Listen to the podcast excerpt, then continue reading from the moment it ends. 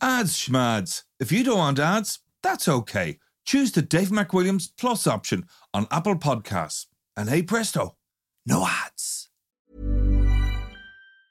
Quality sleep is essential. That's why the Sleep Number Smart Bed is designed for your ever evolving sleep needs. Need a bed that's firmer or softer on either side? Helps you sleep at a comfortable temperature? Sleep Number Smart Beds let you individualize your comfort so you sleep better together. JD Power ranks Sleep Number number 1 in customer satisfaction with mattresses purchased in-store. And now, save 50% on the Sleep Number limited edition Smart Bed for a limited time. For JD Power 2023 award information, visit jdpower.com/awards. Only at a Sleep Number store or sleepnumber.com. Life is full of awesome what ifs, and some not so much, like unexpected medical costs. That's why United Healthcare provides Health Protector Guard fixed indemnity insurance plans to supplement your primary plan and help manage out of pocket costs. Learn more at uh1.com.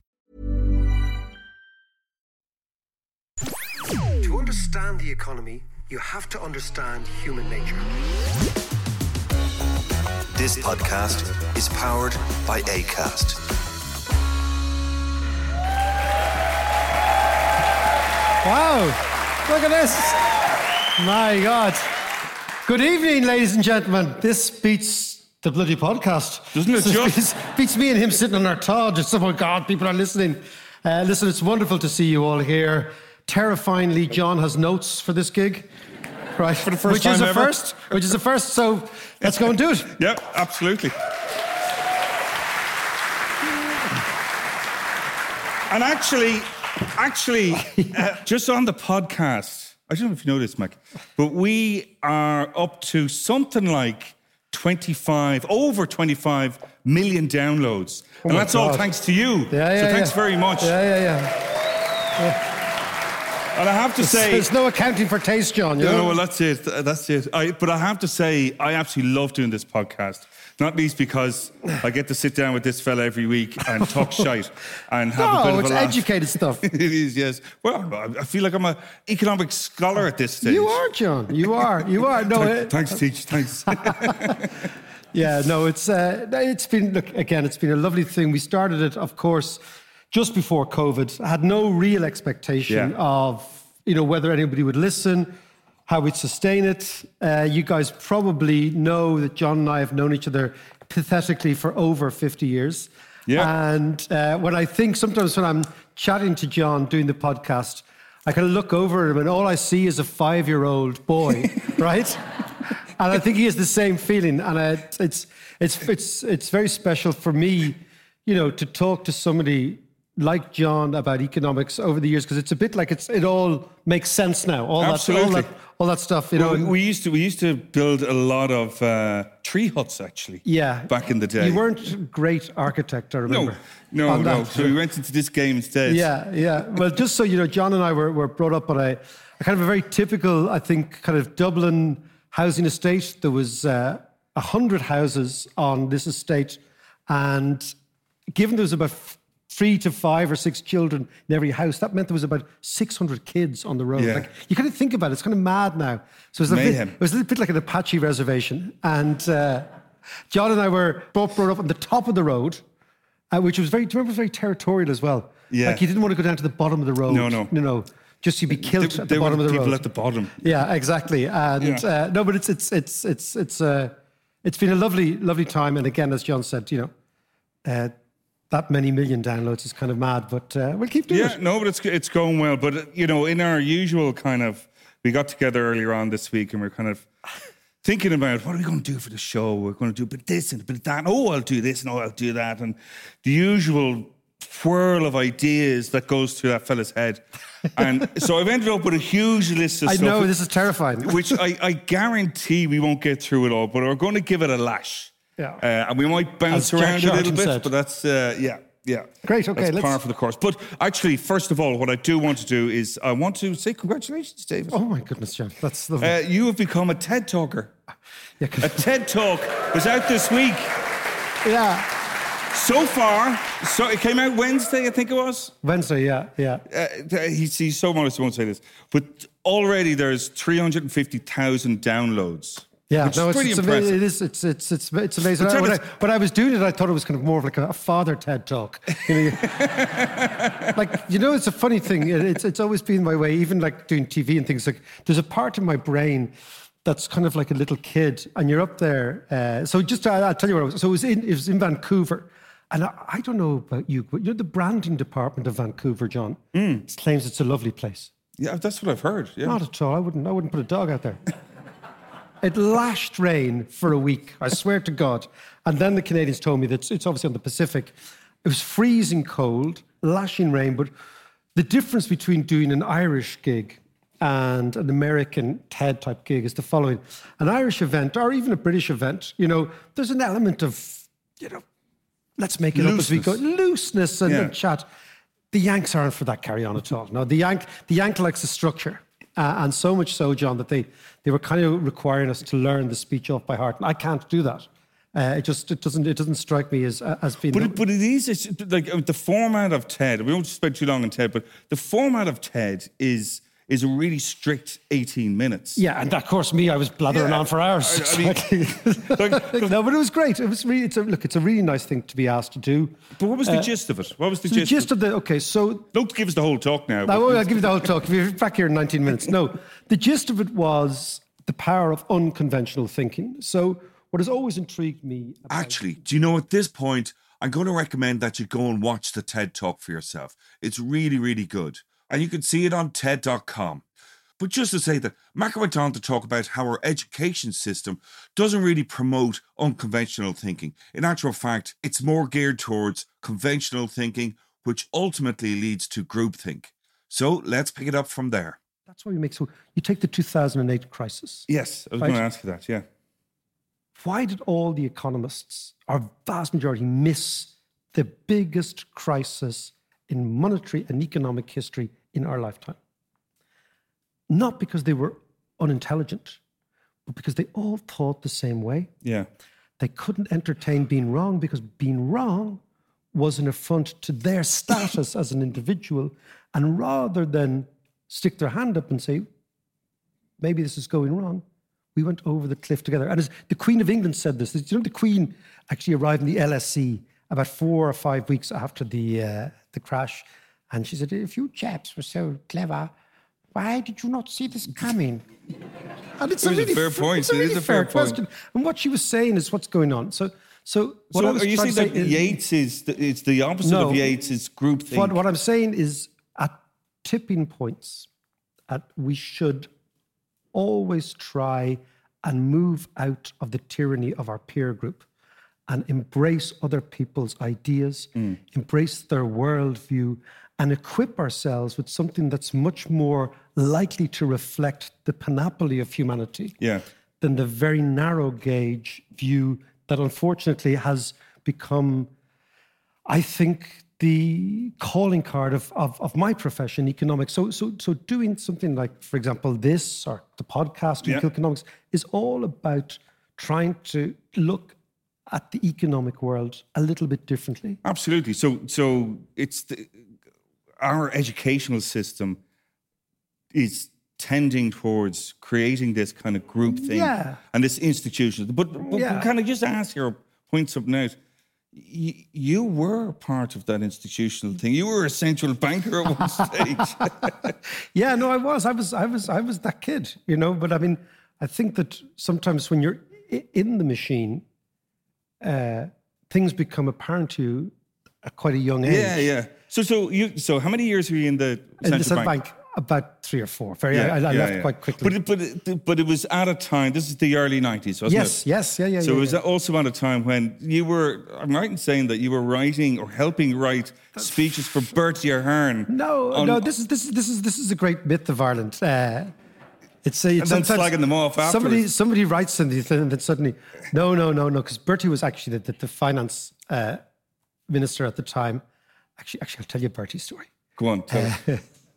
So there was a big currency crisis in 1992. Yeah, you might have remembered. And uh, Bertie was the finance minister, and we were in the central bank trying to write the, the position papers for everything and, and whatever. And I was the very junior on, on this team.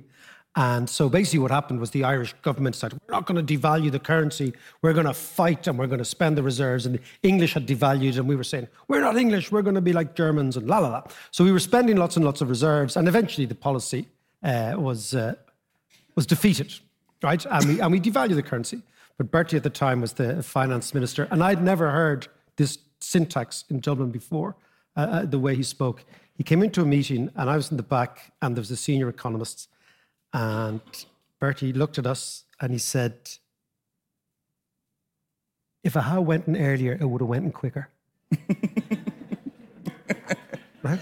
So get your head around that, right? If it had a went in earlier, it would have went in quicker, right? Now, what he meant by saying is, had we devalued earlier, the fall in the currency would have been more precipitous, right? Right. Okay. And I remember looking at him and thinking, economics speak. I, I, yeah, but I remember looking at him and saying, wow, this guy actually creates a world around himself that is incomprehensible. Because he knew exactly what was going on. Yeah, yeah, yeah. But it was pretty, but, but I, I do remember that the, I got uh, one very good lesson in the central bank was also at the time there was this thing, uh, the IMF have this thing called Article 4.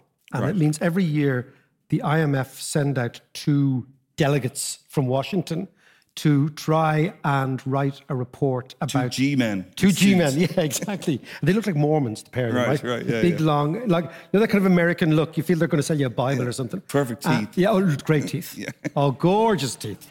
Gorgeous teeth. I mean, the orthodontic bills alone, you Yeah. know, the small GDP of a small African country. And uh, I remember that the, this, and so the two Yanks come in and they're very, very confused because at the time we were trying to say in Ireland that there was no tax evasion in the country, right? But at the same time, we just issued an amnesty, right, for tax evaders, and we got loads of money in the back door, right? And so the Yanks were trying to square this and saying, you know, how do you square this?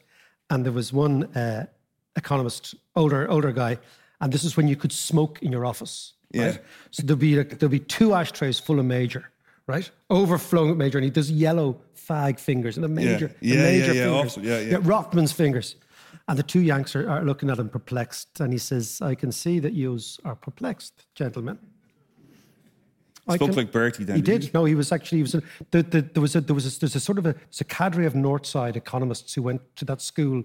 What's it called? Where Charlie Haughey went in Fairview. Joey's. in Yeah, Fairview, yeah. right? And of course they. Blackrock College, boy, they hated Oh, me. God, no. They hated me. And God uh, forbid, Dave. But he said, I remember he said, he said, now you are perplexed, and I, I, I do see this in your eyes. He says, uh, gentlemen, I'd like to give you some understanding. He said, and I was waiting for a pearl of wisdom to drop, and he said, the laws of economics, gentlemen, stop at Holyhead. I just thought, I love it. That's, that's what I've learned in the Central Bank of Ireland. Well, I, I tell you, I, I, I do have to follow that with a story of uh, Macker in the in the central bank. I was uh, this is early nineties, Yes. and I was in London at this stage, and I was working away, and I was back for a week, and I hadn't seen Mac in, in a while, so I said, Do you know, what, I'll give, him give him a shout. We'll go out for a pint after work. So I said I'd give him proper notice and give him a ring about four o'clock, pick him up about five, this. all that kind of stuff. So I, I rang the central bank. Of course, this is a time when we didn't have mobile phones. So I whipped out the golden pages, find the central number for the central bank. There it is. Rang it up. Of course, what I didn't realise is that the reception closes at four o'clock. It's the civil service, John. Yeah, Yeah, come on. all over the country. We've got cinema done. to go to and pints to have. So it was manned by the security guard. And I rang the, the, the number, and the conversation went a little bit like this Hello, Central Bank. Uh, hi, is uh, David McWilliams there, please? Who? Uh, uh, D- D- David McWilliams? And he's, David, and he's rushing through his papers and trying to find numbers and couldn't find any. He's holding the phone out here and he shouts over to his mate across the hall and says, Hey, Jimmy, who's David McWilliams? And you hear this from the other side. And your man goes, ah, Oh, Redzer, the fella who walks around here thinking he owned it, the place. I go, yeah, yeah, that's him, yeah. No, he's long gone. and of course, it was like Tuesday, I think, which is movie afternoon. Movie afternoon. The Ambassador Cinema started at 10 past four. And I was a big, I was an addict to going to the movies in the afternoon. But come Anyway. here, come here, come here, come here. We'll come back to unconventional thinking and the power of it in a few minutes. But I do want to talk about another unconventional thinker that you draw on a lot, which is uh, Mr. Jimmy Joyce. Uh, yes, Uh, yeah. and by, by the way, actually, by the way, before we get there, it is another congratulations to David. He, he, he got the James Joyce Award from the L&H UCD. Uh, in fairness, that's pretty good. That is Yeah, yeah. pretty good. But uh, this, this, this, it's, it's funny you talk about this. This, is, this was not supposed to happen. It's like having, this having a bragging wall. Do you remember yeah, years ago? it's like this is your life. This is like this is your life. I remember years ago in my granny's house in Cork. Every granny, you remember the, the good room? People had a Yes, good room. yeah, yeah. And our good room in our granny's house was so good that I wasn't good enough to go into it. you know? it was kept for people who were gooder than us. And I remember myself and I've, of my and my three, I've got cousins who are triplets Yeah. Uh, from West Cork, and Yeah, they're known yeah. in Know the, them, yeah, they're known in the village as the Three Twins. Right? it's great. Come here, Langer lad, the Three Twins lad, and. Uh, in our granny's house was it was a bit like there was a bragging wall, right? Yeah. The, well, the bragging of the family, you know, the bragging of the, and, and, and they'd be like, such and such went to university, and he went to New Zealand. Scrolls Yeah, yeah. and I remember and there was a scroll, and was a fellow with a parchment, and this kind of sort of bizarre, sort of 1914 looking, sort of grey photograph with a parchment, you know, look as if he went to UCC, and to this day, nobody has a rashers who he was. he came like- with the frame. Yeah, yeah, yeah. Oh, that's Uncle Johnny. Yeah, absolutely. Um, so this is like the bragging. No, no, the UCD. No, that was really nice. It's uh, it's it's it's an award given by the students, which I think is so much nicer than than for me than Yes, maybe getting yeah, an award yeah. from you know because the, you know part of part of my whole thing, if there is if there is some logic in this in this career, John, is is maybe teaching economics, you know, and explaining economics to students and to to to people who for whom you know it looks quite complicated from the Yeah. outside, and and if you can break it down, it's wonderful. So the the the, the L&H was was uh, an award for, from the students. Uh, it's called the Joyce Award, but uh, I, I think it's just because. But I know you're a big lover of Joyce. I, Yeah, I know yeah. that. And and like, what does, in actual fact, Mark has been trying to get me to read is funny. Ulysses. I'm sure everyone has read Ulysses here. Yeah. Twice. Uh, so, I, I, and I haven't read it, obviously, for obvious reasons, but he got me to download the audiobook, which I did recently. I'm still in chapter one because I keep falling asleep. And it's not because it's not a good book nor nothing. No, no, it's a great book. I just, and this is this is this is the Jim Norton version of which of is fab. Like it's really well read, Yeah. brilliantly performed. But I flick it on at night, and I, like a, a few paragraphs in, and I woke up in the middle of the night a little while ago, and we must have been in chapter four or something. Some codger roaring in my ear. Yeah, yeah, He's yeah. going, and there's Bloom with his knock me down cigar. you can tell. you- you. yeah, no, it's. It, I'll tell you about it. Right, this is But what what, what has Joyce got to tell us Actually, about I, I think? I think quite a lot, and this kind of comes to the the Yeats and the Joyces, Hmm. is to look beyond the the economics. Yeah. You know, so around this time of the year is actually a little bit earlier, the end of October in 1909, on a very unseasonably warm October evening, on the mailboat between Holyhead and Dún Laoghaire, there is a tall, very skinny 27 year old man in a white suit and tennis shoes. And he is puking violently over Right. the edge of the mailboat, something that John and I did many times on our way home from London. Okay. yes. And that's James Joyce. And he's coming home from Trieste. And the question is, why is he coming home? This always intrigued me. And in order to answer that question, you have to go back about six weeks. Joyce was constantly evading his dad, right? His dad would send James money in, in Trieste, which is, was then in Austria. Hungary uh, is now in Italy. And Joyce consistently never wrote back to his father. So the dad sent the younger sister, Eva Joyce, over to Trieste to see what is James doing. And the dad actually uh, very much believed in Joyce's genius. This is quite an interesting story uh, how the father was was was unambiguous about Joyce's uniqueness. And so Eva Joyce arrives in Trieste and they can't find James. and the reason they can't find James is he's in the cinema and he is obsessed by cinemas. So if we go back uh, 115 years, 120 years, the most extraordinary entertainment technology of the time is the cinema. People are fascinated by the cinema. In Trieste, there's over 30 cinemas in this town. Really? Trieste, yeah, over 30, right? So Trieste Well, the is population of what? about 240,000, right? And this was very typical of Europe at the time. Mm. Europeans were obsessed by it. It was like it's like Netflix. It was the big new Yeah. technology. It was like the internet. there wasn't that much content, though, was there? there was an enormous amount of content. I, Okay. I, am like you. I thought there wasn't. There was an enormous amount of content because what they got was everybody who'd actually been a theatre actor switched over to the cinema. Right, So there was a huge, huge amount. But Joyce was obsessed by this, and Eva Joyce also enjoyed the cinema, and she said to Joyce in passing one afternoon, James, do you know that there are no cinemas in Dublin? So there was 30 cinemas in Trieste, 30. And nothing in Dublin, hmm. nor was there a cinema in Cork, nor was there a cinema in Belfast.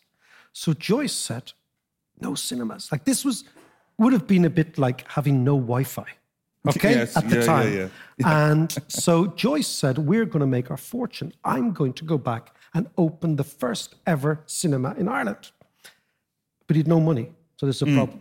So he had to find investors. And he found investors in Trieste because there had been a whole infrastructure of commercial people, people coming and going. It had become the biggest port in the Austrian Hungarian Empire, which meant that after the Suez Canal, so the Suez Canal is knocked through the land basically in northern, e- northern Egypt in 1867. It's opened in, in, in 1874. It's French engineering. And what this did, the Suez Canal changed the axis of the world. Because Yeah. rather than going to Asia around the back of South Africa and up, you could go through the Suez Canal. And the quickest way in Europe to Suez was through the Adriatic Yeah.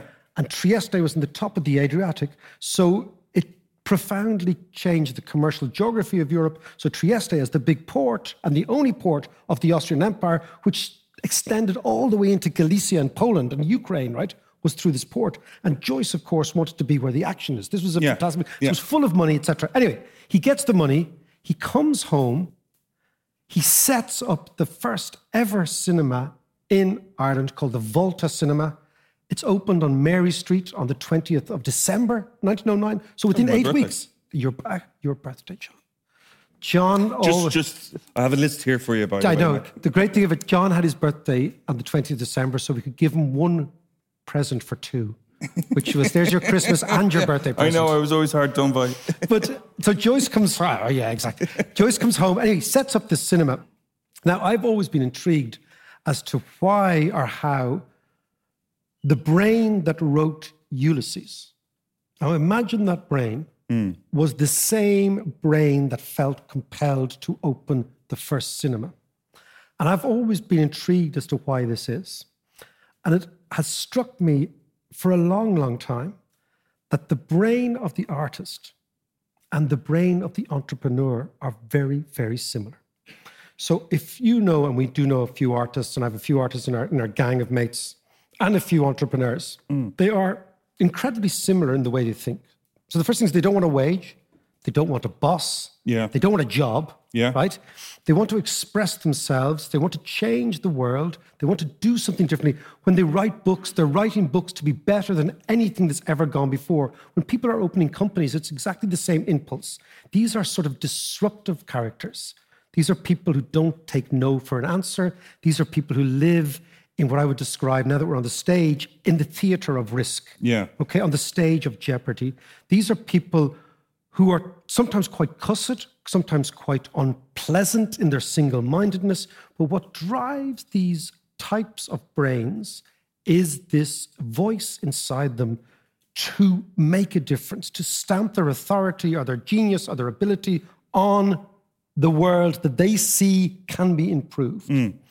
And because they tend to be typically disruptive people, and dissenting people, people who dissent. So the average person who runs a small company is a dissenter. These are people who say, I don't want a job. Yeah. I don't want to work for this. I want to do my own thing. And then it's always intrigued me is what happens to societies that engage with dissenting people, that embrace dissenting people? And if you go back in economic history, what you see is the societies that embrace dissenting people. And when I say dissenting people, it could be people who just want to express themselves. It could be culturally, artistically, it could be sexually, it could be emotionally, it could be anything. It's the idea of the tolerant society that embraces people who think, John, about the world differently tends to be rewarded with a very vibrant and flamboyant Yeah. economy. So you go back to, for example, the, the Dutch Republic of the early 17th century, what you see where our understanding of economics comes together in one society for the first time ever. What you see is the Dutch brought in Huguenots, they brought in Jewish dissenters, they were very, very open to all sorts of Protestant sects that were being persecuted everywhere. Hmm. Amsterdam became this extraordinary city, the richest city in the world, by the way, Yeah. after this happened. Yeah. Extraordinary city full of art. I mean, the Dutch masters, full of finance, full of economics, full of commerce. And then if you look at the types of people who the Dutch embraced, they were all dissenters. Now, this has fed into my understanding of how this society works. That people have always talked to me about why we are independent for 100 years odd this year. And John, for the when we were kids, we were born into this society. Why, from 1922 to 1992, was Ireland the worst performing economy in Western Europe? Not the not the second worst, the third was the worst, right? Yeah, by a long And way. By a huge way. And then why after that did Ireland turn around and in the last 20 years has been the best performing? Because these are the questions that should exercise you as an economist. Yeah. Why did this happen? And the typical economic view of Ireland is some fella called Lemass and some other lad called Whitaker did an essay Yeah. right? This is the essay approach to economic development, right? And the essay said that we're going to be open, and that was in 1957. And from then on, Ireland started to grow. That's bullshit. That did not happen. Okay. The economy continued to go sideways and sideways for 40 years. And I believe it's the following Go on. that dissenting societies that embrace different types of people tend to be commercially very, very flamboyant. And the reason that Ireland was backward commercially and economically was because we were dogmatic. We kicked out our dissenters. If you were gay, out you go. If you were divorced, I remember in Windsor Park, people used to whisper divorce. Your man's divorced. Yes. Yeah. Right? Oh, so we were friends. yeah. Okay. If you were, God forbid, you're a girl, you have an abortion, right? Anything that wasn't part of the mainstream dogmatic religious back to thing. the group think and the exactly. conventional So what again, happened yeah. was all those dissenting creative people who found Ireland so suffocating in the 60s and 70s and in the 80s into Yeah, our yeah, generation, they left. They went to New York, they went to London, they went to wherever, and they brought their creativity with them. And so many of them have created a North. Think about the amazing amount of successful Irish people in the UK, in the US, right? Yeah. Why were they there? Because they were being given the latitude to breathe commercially, individually, emotionally, right?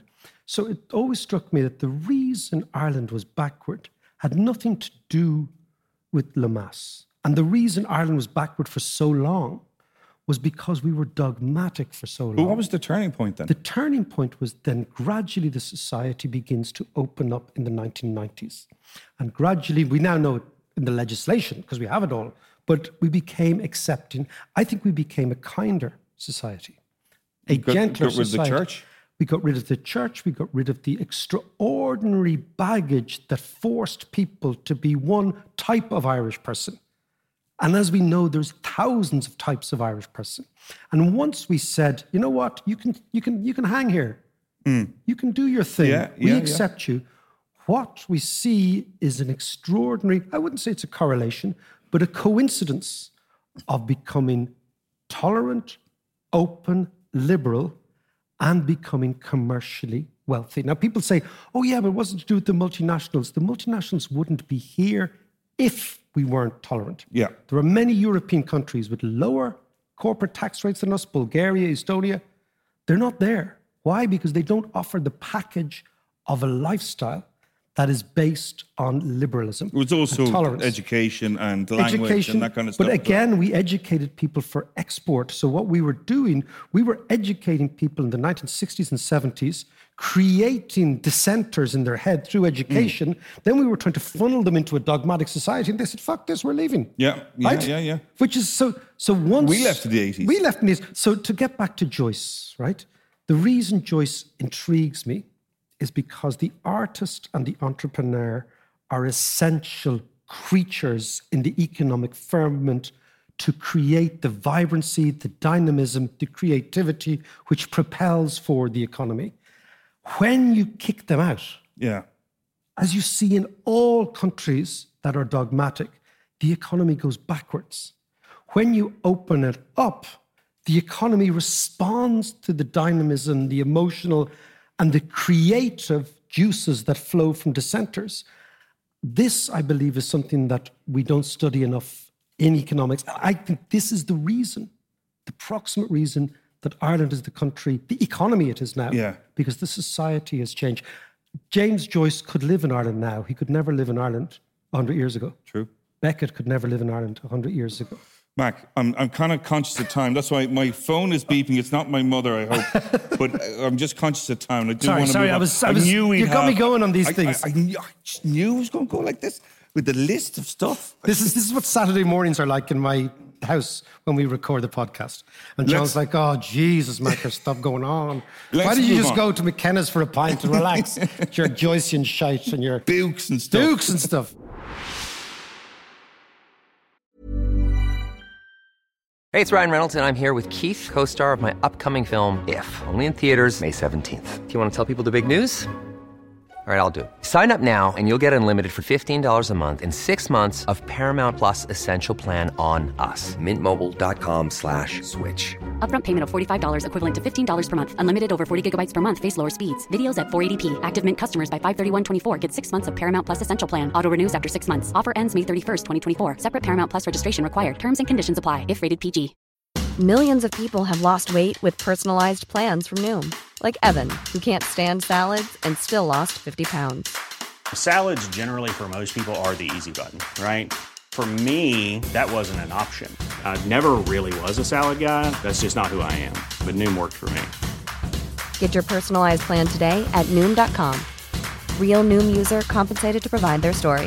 In four weeks, the typical Noom user can expect to lose one to two pounds per week. Individual results may vary. Quality sleep is essential. That's why the Sleep Number Smart Bed is designed for your ever evolving sleep needs. Need a bed that's firmer or softer on either side? Helps you sleep at a comfortable temperature? Sleep Number Smart Beds let you individualize your comfort so you sleep better together. JD Power ranks Sleep Number number 1 in customer satisfaction with mattresses purchased in-store. And now, save 50% on the Sleep Number limited edition Smart Bed for a limited time. For JD Power 2023 award information, visit jdpower.com/awards. Only at a Sleep Number store or sleepnumber.com.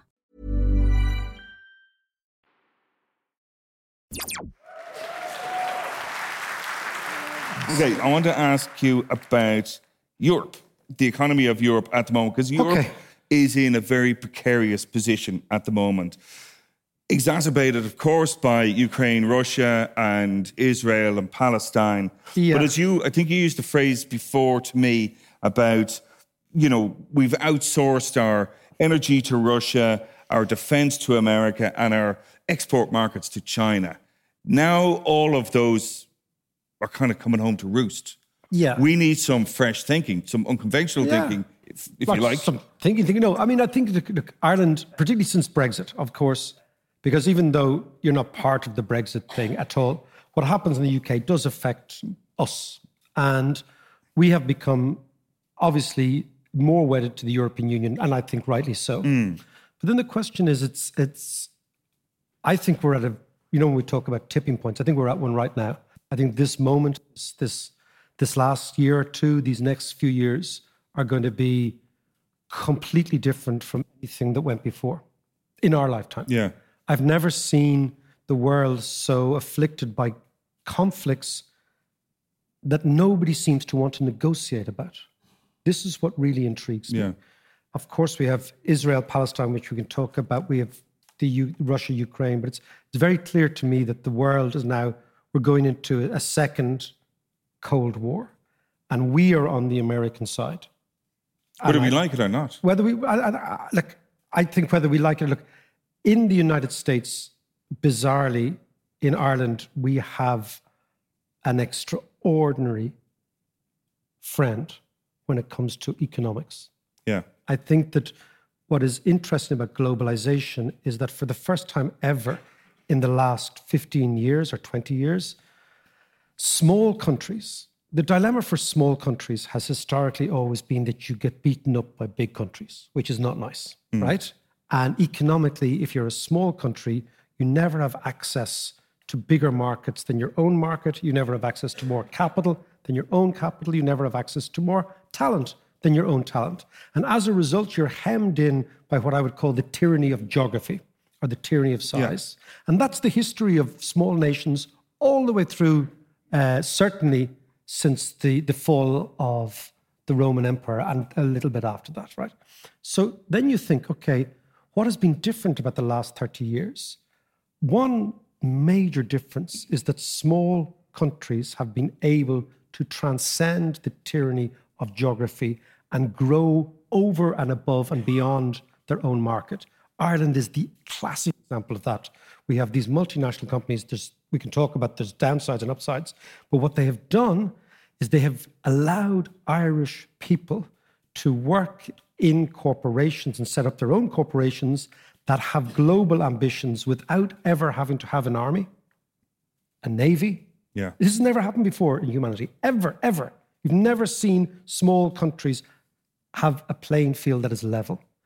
That's why when you look at the countries that have done well in the last 20 years, it's been small countries. Yeah. The countries that have done badly are the big ones, like Britain has done badly. Britain can't deal with the reality of globalization because for the first time, Britain isn't the top dog. Yeah. France can't deal. Look at the, the problems with European countries. Most of the countries that have problems, Italy, are countries that had a small or large imperial past.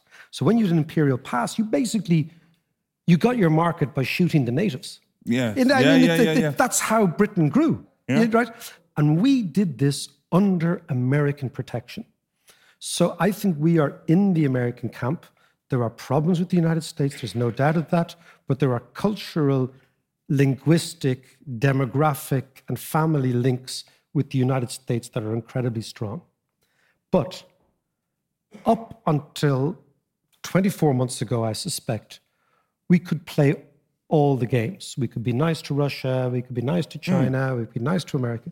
Now the United States is going to require us to make a choice. Yeah. And when I say require, being in the American world will be conditional on not being in the other world.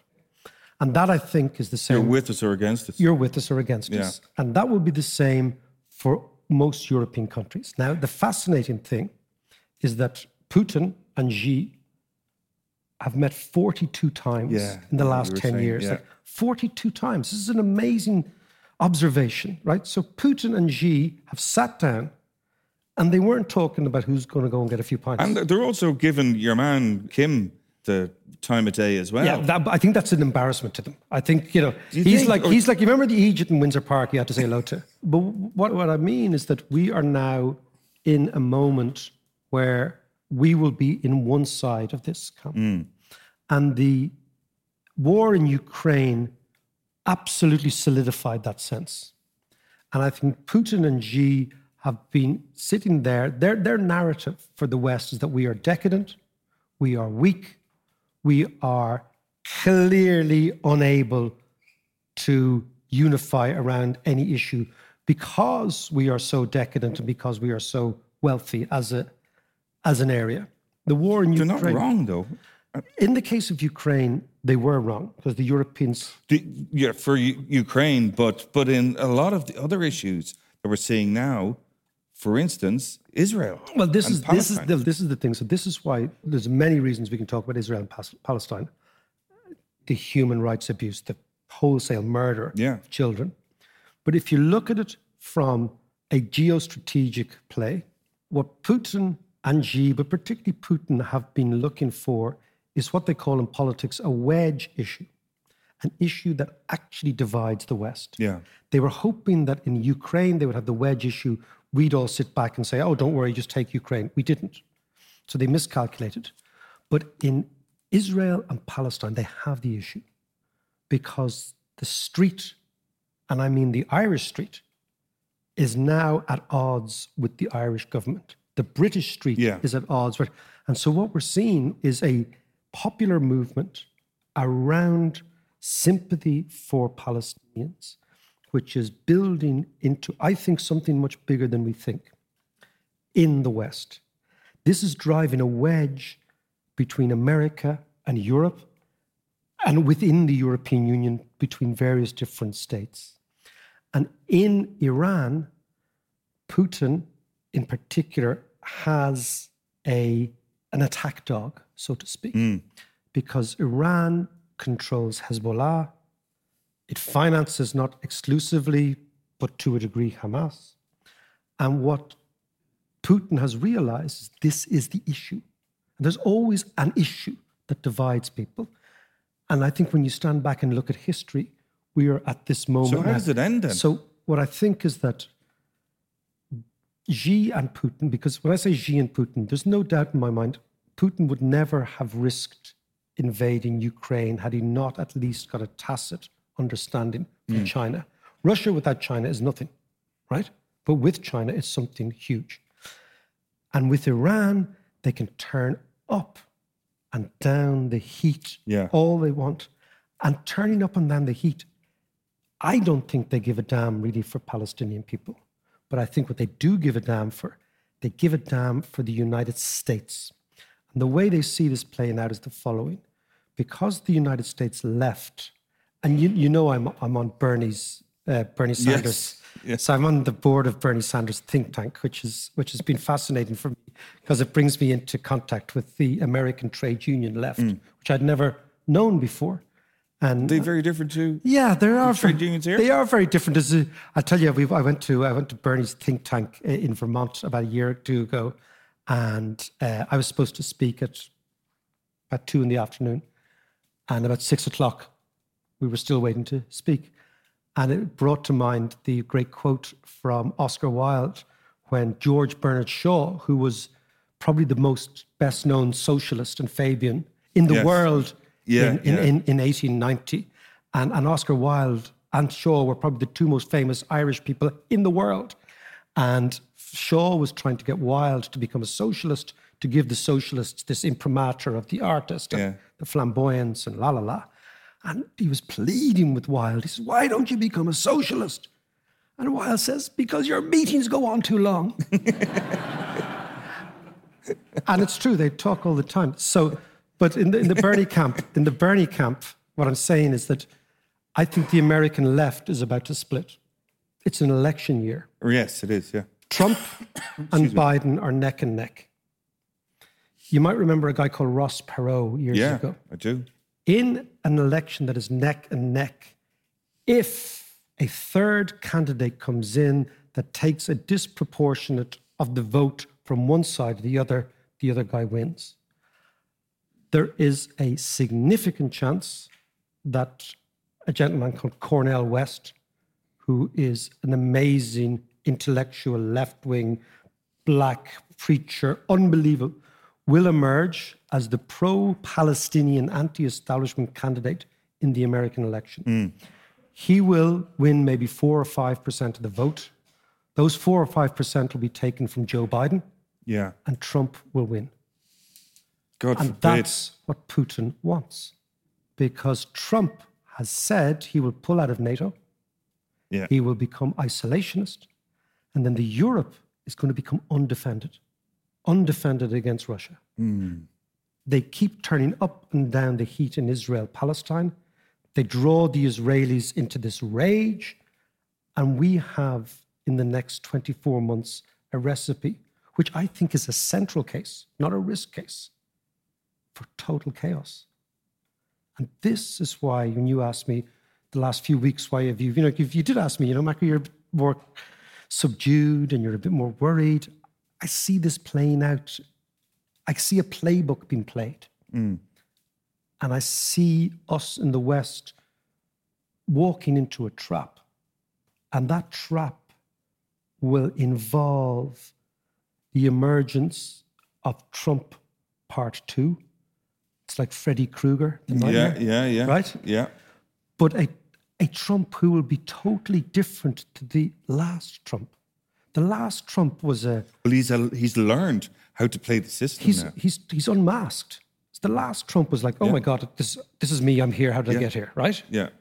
This Trump, if Putin via the Israelis manages to split the democratic movement in America, there's nothing Biden can do. We're supposed to end on an up. All right, let's end it up. I- I'm afraid we are coming to the end, but let me ask you one last question then and bring it back home to Sorry, Ireland. okay. What would be the key issue in Ireland at the moment? Like, for instance, we've got a huge budget surplus. And No, we we've don't got what to- loads, we've we don't- we don't know what to do with it. Yeah, Yeah, yeah, we yeah. don't know what to do. Where would you, if I was to hand you that 15 billion or whatever the hell it is, where would you, where would you spend it? houses, houses, houses. It's so obvious. Most things are going right in this country. Yeah. except for houses. And the economist, just so we'll end with an economist who encapsulates for me the most interesting view on housing is a guy called Henry George. Ah, And. Henry George wrote a book called Poverty and Progress in the 1880s, late 1880s. It became the second biggest selling book in America after the Bible in the 1890s. So this was not some small movement. This was a massive, massive popular movement. And George identified the abuse of land and property, but particularly land. And what he said was that a society will never become egalitarianly rich if land hoarding is allowed to flourish. Hmm. And what he meant by this was that you look at it in Kilkenny, look at the amount of derelict buildings, right? And Kilkenny is by no means a poor example in Ireland, right? And what his, his idea was that the reason there is dereliction is because the people who own these buildings can afford the places to go derelict. His, his idea was dereliction is a sign of wealth, not poverty. Yeah. And if you put a tax on the sites that are derelict, what you do is you increase the cost of dereliction. It becomes a cost to let land fallow. It becomes a cost to hoard land. It becomes a cost not to actually use land. So his idea was that land is a precious resource that we have to encourage everything we can do to bring it into use. Mm. And ironically and counterintuitively, what he was saying is how you bring it into use is you tax it. Yeah. And by taxing it, you put a doubt into the person who owns the land into their head because it will actually cost them to hoard. Ireland is the second least populated country in Europe, which in economic terms should mean that we have the lowest land costs in Europe and we have the highest Yeah. right? So it's a scam. It's an actual scam. The market does not work because it's being interfered with at every level. And the crucial and absolute kernel of this is the precedence that the ownership of land is taking over the ownership of everything else. As long as we sit back and allow this happen, if you have an economy where the population is rising, and we have, Yeah. and you make it almost impossible to bring land into use, and you don't create the incentives to encourage bringing land into use, you will have house prices going through the roof. You add on top of that many generations of Irish people understanding that housing is a way to become wealthy. And you pit the society against each other, which is the following. I'll, I'll end here: is that we're a very strange society. Is When you don't own a house, you want house prices to fall. The minute you sign the contract to Yeah. own the house, you want house prices to rise. So you're one and the same person, right? It's you, it's us. If we don't fix housing, the political pendulum will swing towards those who, in the Yeatsian example, remember Yeats said, the best lack all conviction, Yeah. allowing the worst with their passionate intensity to win the day. If the best people in society say, ah, land, schmand, what am I worried about? I'm all right, Jack. This will create a political groundswell which will move the society towards the worst type of people who have passionate intensity in their aims. They have better slogans, they have worse thinking, and they emerge in the political process as a result Yeah. of the best people We're doing seeing it. nothing. That is why we should all read Yeats. Thank you very much, ladies and gentlemen. Well done, Mac. John Davis, ladies and gentlemen. Dave McWilliams. See you. Bye bye. See ya.